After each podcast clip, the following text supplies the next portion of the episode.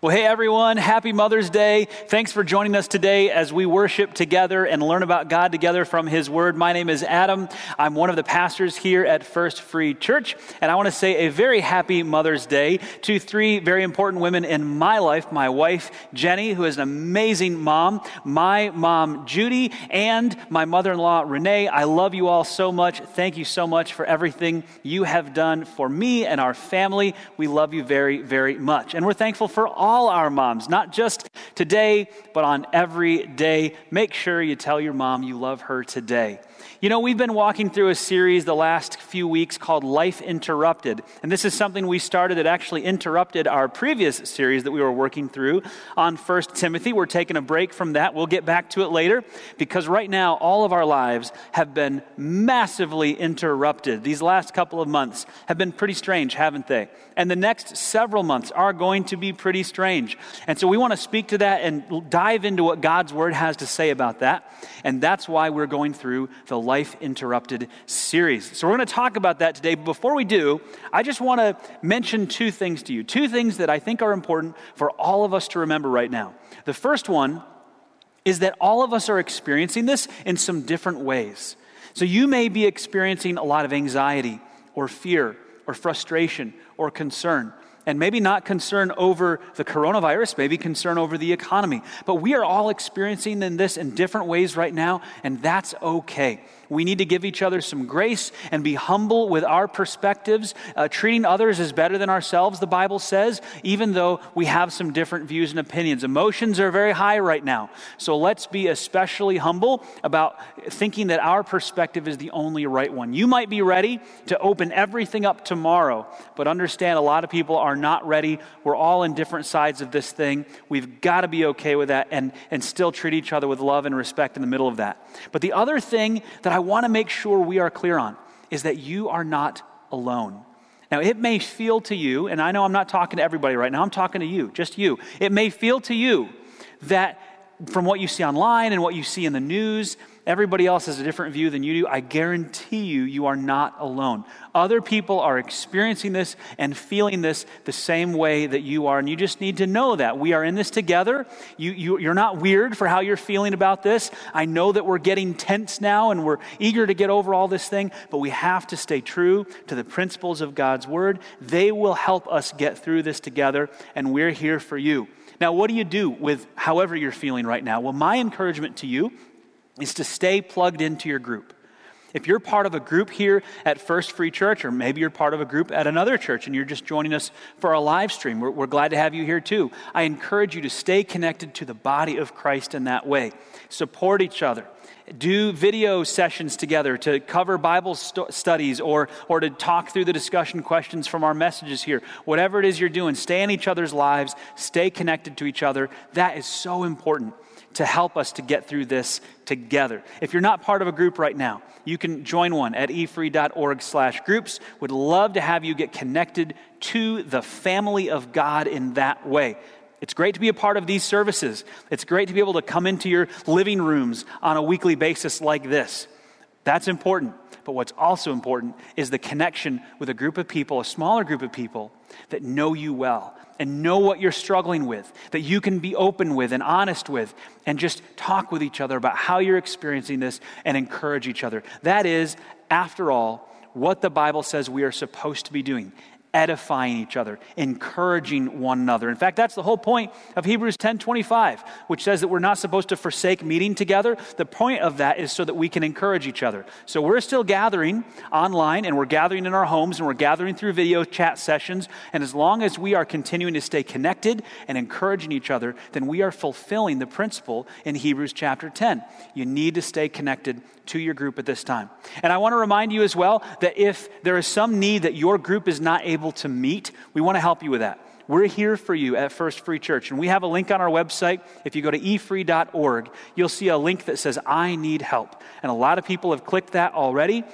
We've been able to help many people in, in, a variety of different ways, whether it's helping out with finances because times have suddenly gotten really tough, or calling people who are feeling lonely, discouraged, struggling in some way. We've got people who are doing that. We want to be here for you to help you. You are not in this alone. Well, let's dive into our lesson for today, our message in the Life Interrupted series. We're going to talk about an individual whose life was interrupted in some really big ways. And this is actually going to take us through the next several weeks. We're going to study one person. One person who has incredible connections to what we are feeling right now because his life was interrupted over and over again. And I'm talking huge changes that he had to go through that he was not expecting. He didn't sign up for it, just happened to him. This is a guy who Bible scholars tell us has more parallels to the life and experience of Jesus than any other individual in the Bible. We're talking about a man named Joseph. And if you want to follow along with us, you can do that in Genesis chapter 37. If you've got a Bible, you might want to grab that right now. Turn to Genesis 37. Or you can also follow along in the YouVersion Bible app. Pull that up on your phone or your tablet if you click on events, you can find First Free Church. Now, if you were here, it would just pop up automatically as the first option. But since you're there, just search for First Free Church, you'll find it, and you'll get all of our announcements. Plus, you will get the passage for today, and you can read along with us. I also want to remind you, in case you're watching this and English maybe isn't your first language, if it would be helpful for you to follow along with the message in another language, you can do that by going to efree.org slash translate. That's efree.org slash translate. And what that's going to let you do is choose a different language. There are over 60 languages to choose from. And as long as you're watching this service live, we are transmitting the data to have it translated into whatever language is more helpful for you.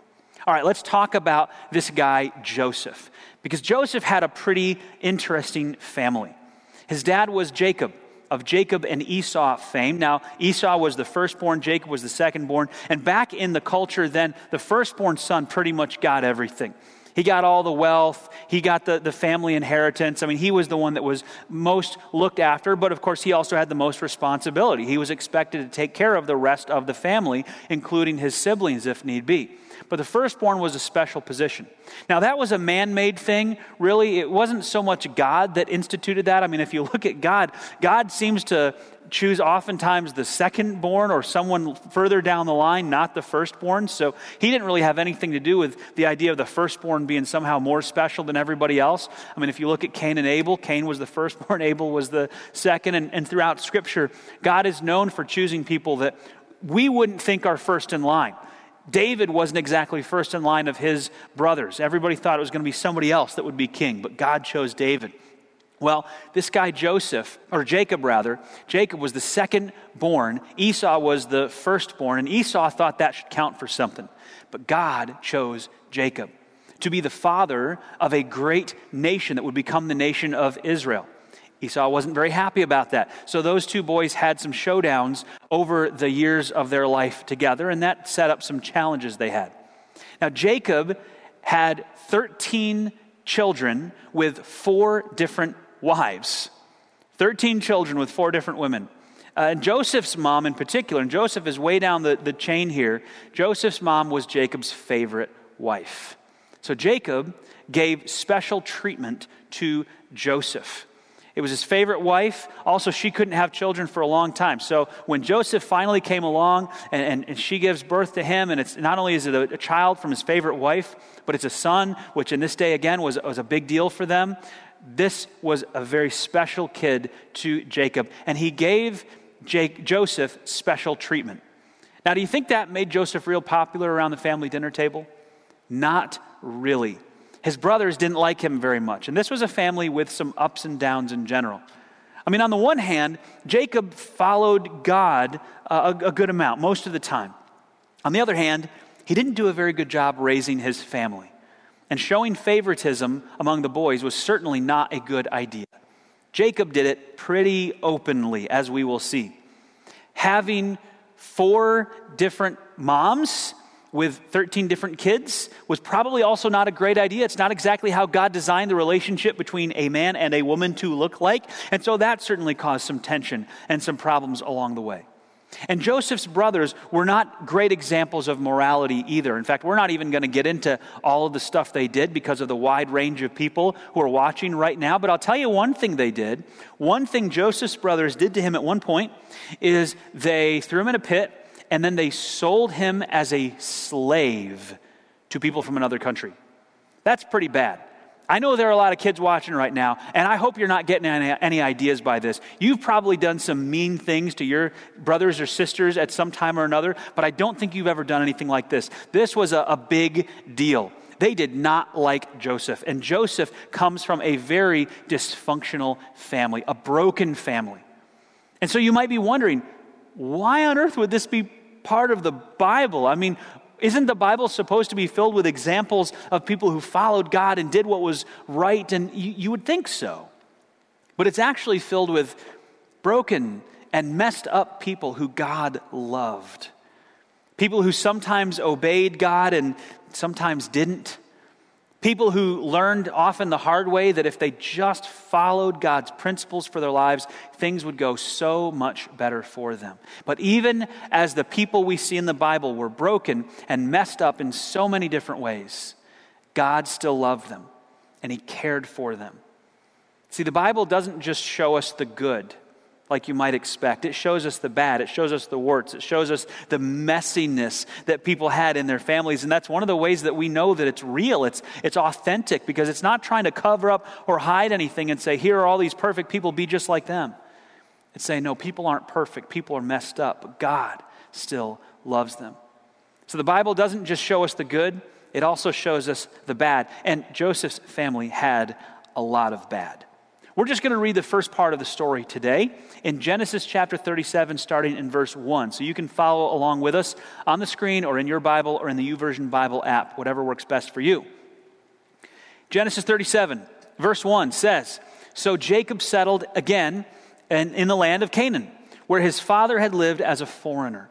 This is the account of Jacob and his family when Joseph was 17 years old, he often tended his father's flocks. He worked for his half brothers, the sons of his father's wives, two of them anyway, Bilhah and Zilpah. But Joseph reported to his father some of the bad things his brothers were doing. We don't know what all those bad things were. We know some things later on, but we don't know what all of these things are that Joseph was reporting. But obviously, he's kind of going around his brothers. He's not talking to them about it, most likely. He's going right to dad, and he's basically tattling on them, right? That's not going to make you real popular in the family. Jacob loved Joseph more than any of his other children because Joseph had been born to him in his old age. And we know from elsewhere in the Bible that not only was he born to him in his old age, but he was also born to Jacob's favorite wife. And so it's his favorite wife and then his favorite son, born to him in his old age. It's a, a recipe for problems in the family. And that's what happens. One day, Jacob had a special gift made for Joseph, a beautiful robe. But his brothers hated Joseph. They hated Joseph because their father loved him more than the rest of them, and they couldn't say a kind word to him. All right, let's just pause right there for a minute. I'm going to ask you to pray with me, okay? Wherever you're at right now, would you just pray with me and ask God to speak to us through the Bible this morning that we would learn some things that we can apply and live the way He wants us to live? Let's pray right now. Heavenly Father, thank you for these accounts that were written down for us thousands of years ago and preserved to this day so that we can understand the way you love people, even when our lives are messed up. Even when our families are messed up, even when we feel like we have nowhere to turn, even when we feel like we're not sure what to do, when people are getting on our nerves, and we're all cooped up together, and, and sometimes these relationships are tense and we're frustrated, and yet you have guidance for us from your word. So help us to hear that today. Help us to, to internalize it and practice it throughout the week. And in Jesus' name I pray. Amen. Well, as we said, this is a dysfunctional family.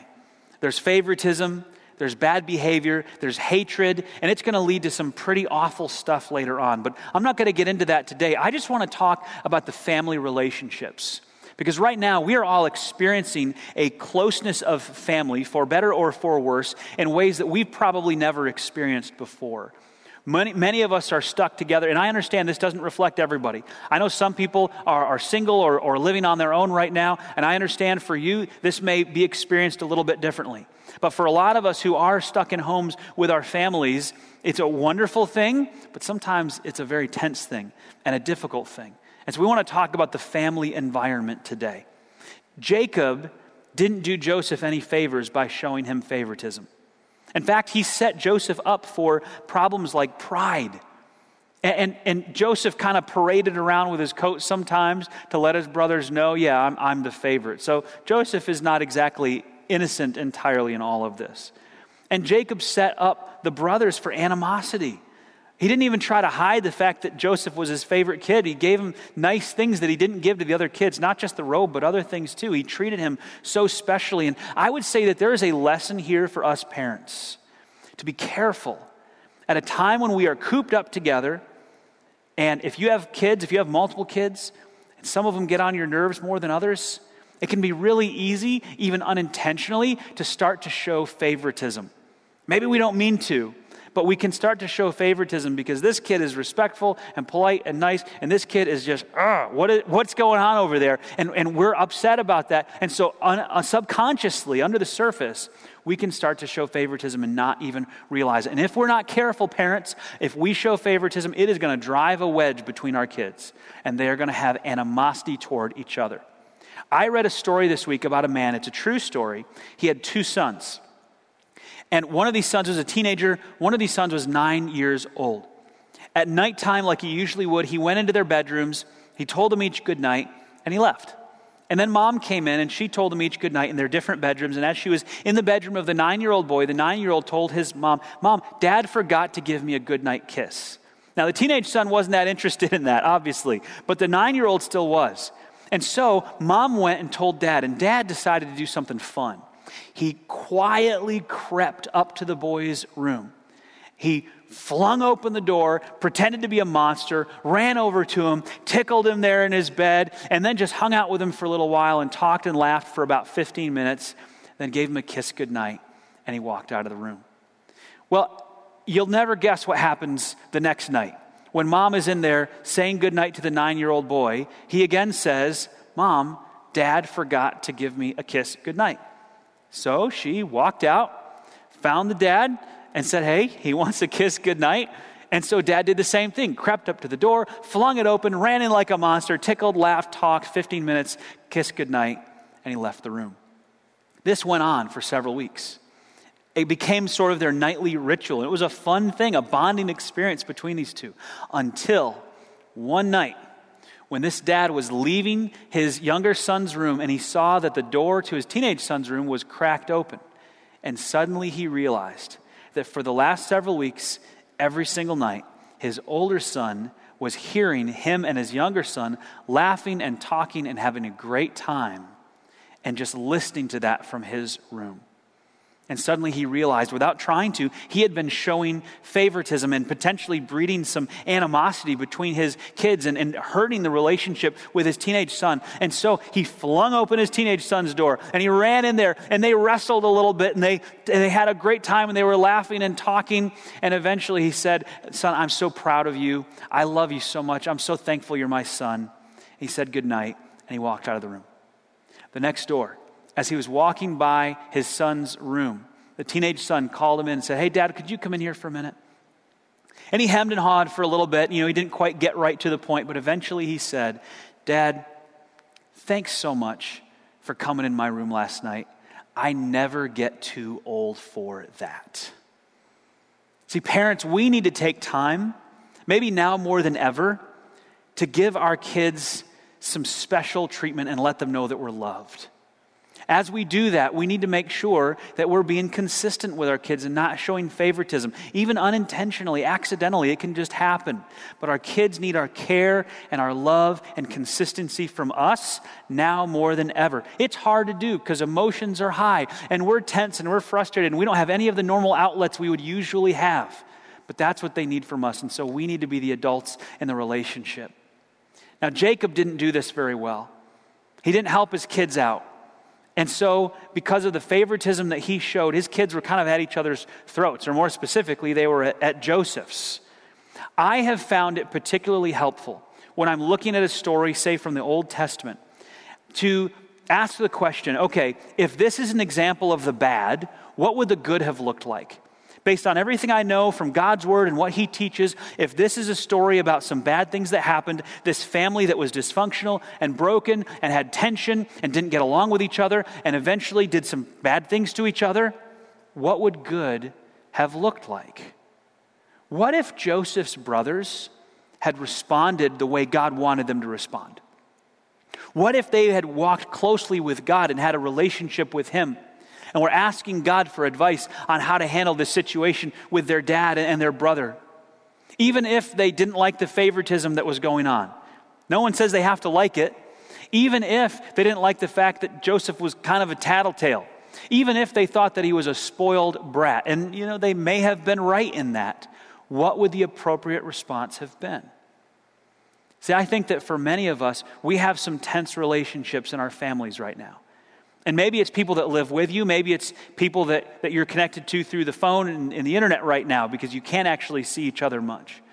But I know that a lot of our families are struggling. And maybe it's relationships between spouses, maybe it's between siblings or parents and siblings. But I know there's a lot of tension out there. And so I want to ask the question what does the Bible say our response should be when other people are getting on our nerves. And I want to be clear about something. I am not talking here about abuse.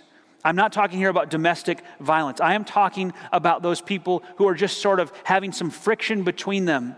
And they're, and they're struggling with how do I not lash out at them in an emotional response that is, is hurtful to them? How do I not do something that is mean and aggravated when they keep pushing my buttons?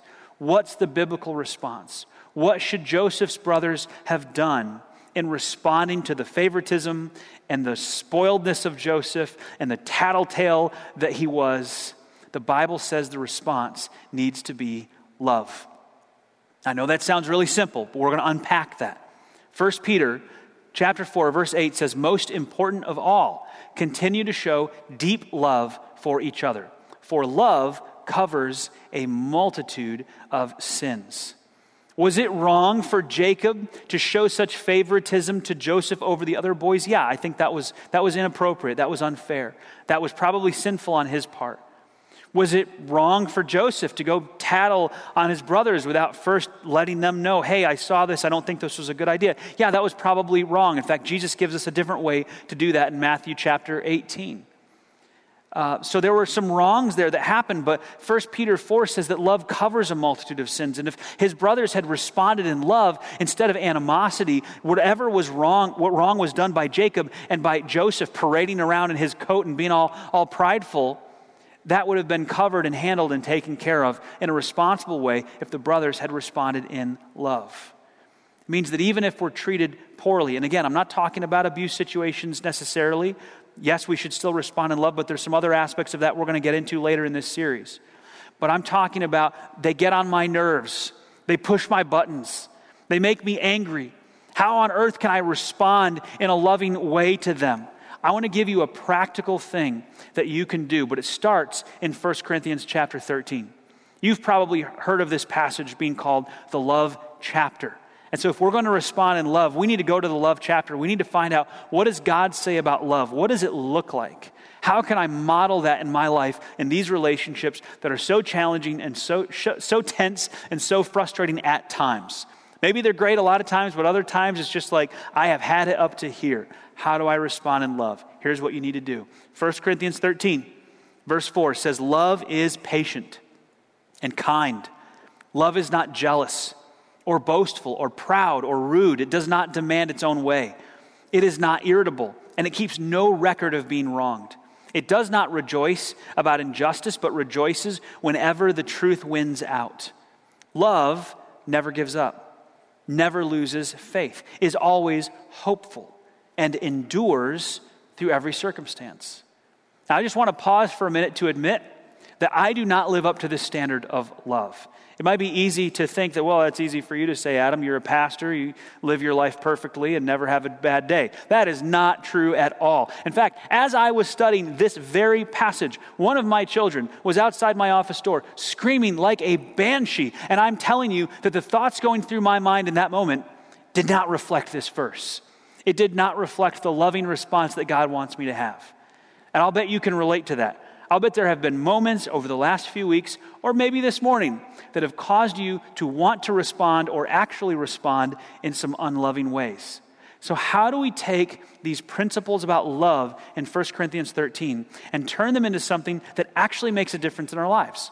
How do we remember them at the moment that we need to? How do we make sure that at that time where we're about to say something or do something that's unloving, that's mean, that, that's wrong for us to do, no matter what they did to us, how do we at that moment make sure that God's principles are in our minds and, and involved in determining how we speak to people and communicate and respond in our actions?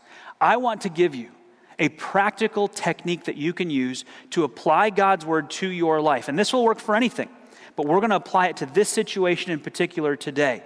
A, a tip, a tool that you can use to make sure that God's word is active and alive and remembered in your life. Because I know that just hearing me talk about this or reading this passage, this isn't enough.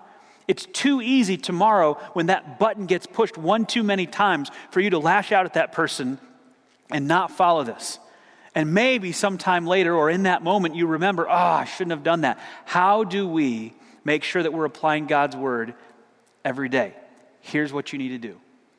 Every single day this week, maybe you commit to do it for a week, maybe you commit to do it for a month, but every single day this week, I want you to read 1 Corinthians 13, the verses that we just read. I think it's verses 4 through 7. Read those verses to remember what the Bible says about our loving relationships and what love actually looks like. Maybe you need to print it out Maybe you need to make a calendar appointment on your phone with that verse in the description. Maybe you need to put it on your bedside table or by your mirror. Whatever you need to do, make sure that you get this passage in front of your face every morning before you interact with other people. That's step one. Step two, start to memorize the behaviors and responses that characterize the love God wants from you. He, he tells us plainly in 1 Corinthians 13 this is what your love should look like. This is how you should love people. And so you need to start to memorize that. And as you read those and internalize them and be intentional, don't just kind of go through it quickly and skim over it and, like, okay, yeah, I did it for today. Like, really ponder them, meditate on it, and start to memorize those behaviors and responses that characterize the love God wants from you. Step three this is what's going to happen. You're going to start catching yourself throughout the day when you're not acting that way. You're training yourself using God's word as a guide to catch yourself and take, take captive every thought before it becomes a sinful word or action. This is how you do it. And so every day, you're reading the passage, you're memorizing the principles, and you're catching yourself throughout the day. And then here's the important thing you, you can't skip this step. At the end of the day, you need to go back and debrief. You need to recap your day. And maybe you do that through a journal, or if you're not into journaling, you just sit down and you read this passage again 1 Corinthians 13, the, the first several verses about what love looks like. And here's the important thing you need to give yourself a score.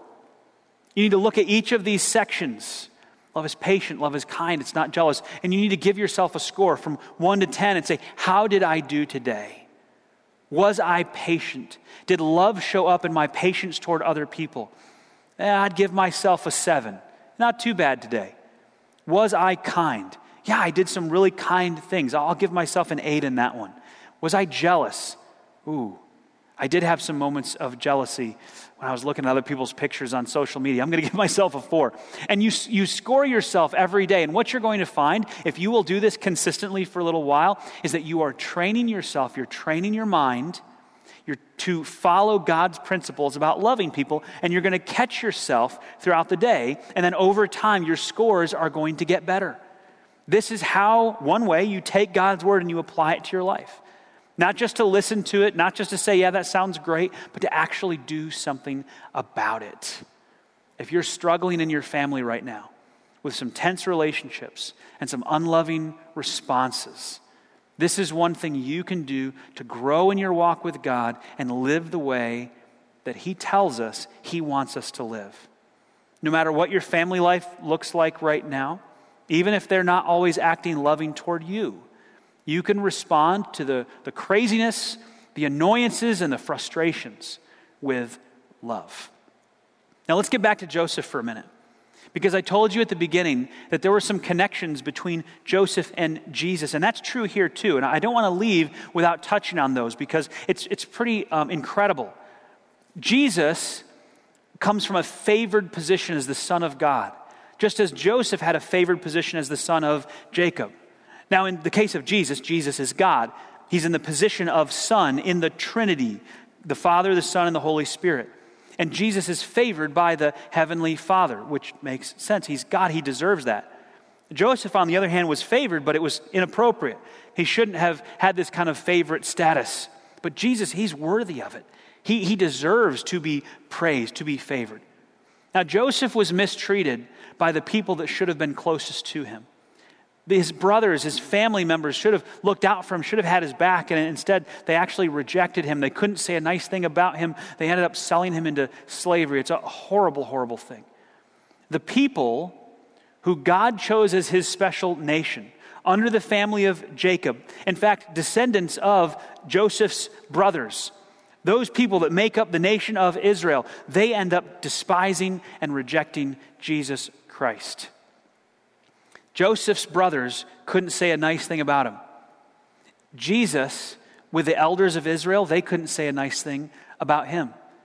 Joseph's brothers plotted against him to send him off into slavery.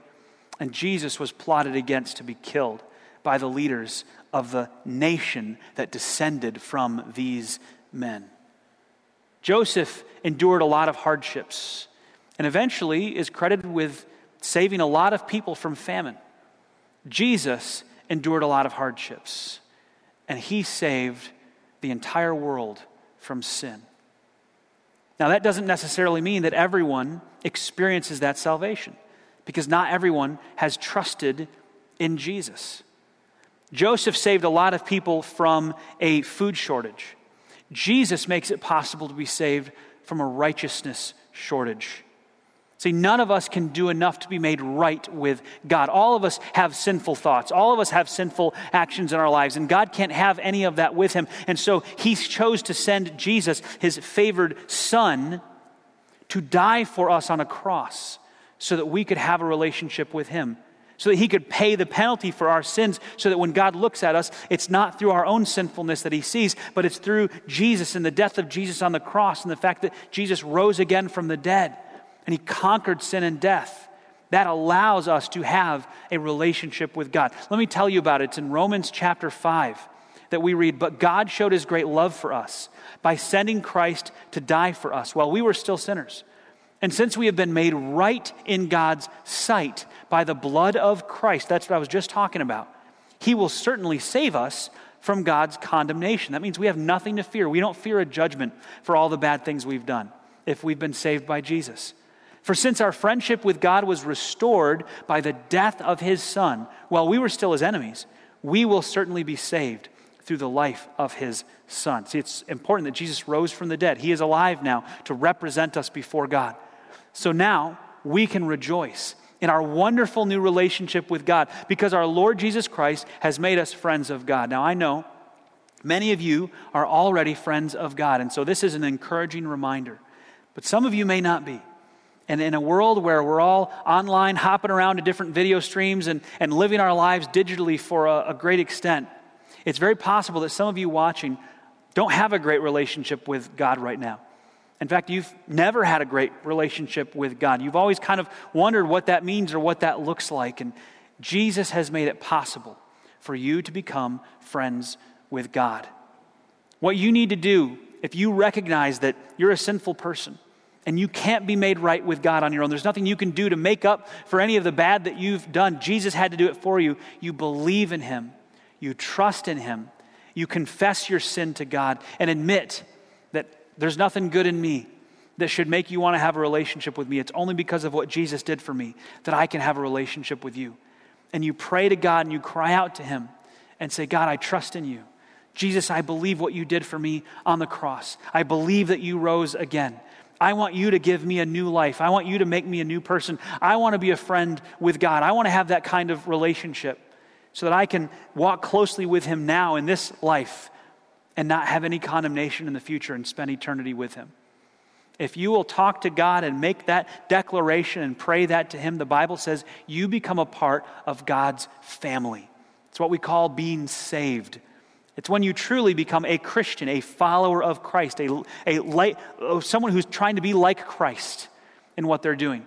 And if you're doing that today, if you're making that decision today, I want to ask you to do three things. Three things you should do. One is you need to tell a, friend who you know is a Christian. They're going to be so excited for you and they're going to want to support you in this and they're going to be a great encouragement to you. The second thing you should do is spend some time every day reading the Bible and praying to God. Not because it's some sort of ritualistic duty, but because if you're in a relationship with someone, it's not much of a relationship unless you talk with each other. The Bible is God's way of talking to you, one of his ways of talking to you. Prayer is your way of talking to God. And so, if you're going to have this relationship with Him, you need to spend time with each other, hearing from Him and sharing with Him. The third thing I would ask you to do is stay connected to a church. Now, I know many of you are watching this who are not part of our community here. You don't live close enough, and that's fine. Find a good church that teaches the Bible well that you can go to and be connected to that. That is how God designed us to function as His followers in community with the body of Christ. And not just be part of a church, but get into a group where there's a, a few people there maybe maybe 5 maybe 10 maybe 15 or 20 people in your group where you can connect and know each other well if, if a church is large like ours is and there are hundreds and hundreds of people, it's too many for you to know what's going on in everybody's lives. And they certainly can't speak into yours. But if you can get with a handful of people within that church to where you're walking through life together and they know what's going on and they can call you out when they see stuff and they know your struggles and they can help you grow, that's the way God designed us to function in the church, in what we call the body of Christ, all of us working together. There's one other thing I'll invite you to do. You don't have to, but if you're making that decision to follow Jesus today, let us know. Send us an email at pastor at efree.org, pastor at efree.org, and let us know. We would love to provide some resources for you and support you and help walk with you through this until we are ready to be able to meet together in person again, which we hope is very soon. Spend some time this week focusing on the love that God wants you to show, regardless of what your family does. And I'm going to pray for you right now to help us all live this out. Heavenly Father, we thank you for your word and what it teaches us and the example that we have in the life of Joseph and his brothers, even though it isn't a very good one right now, but how that teaches us what the good should look like. When we go to other parts of your word, we can see that you have designed us to love each other to respond to things that we don't understand and we don't like and that frustrate us and annoy us with love to be patient and kind, to not be jealous. That's what you want for us. So, God, I pray that you would help us to live this out this week. I pray that our relationship with our family would get just a little bit better this week, even though emotions are running high and there's a lot of tension from all the stresses going on around us. Lord, help us to be different because of the difference you have made in our lives. We pray all of this in Jesus' name. Amen.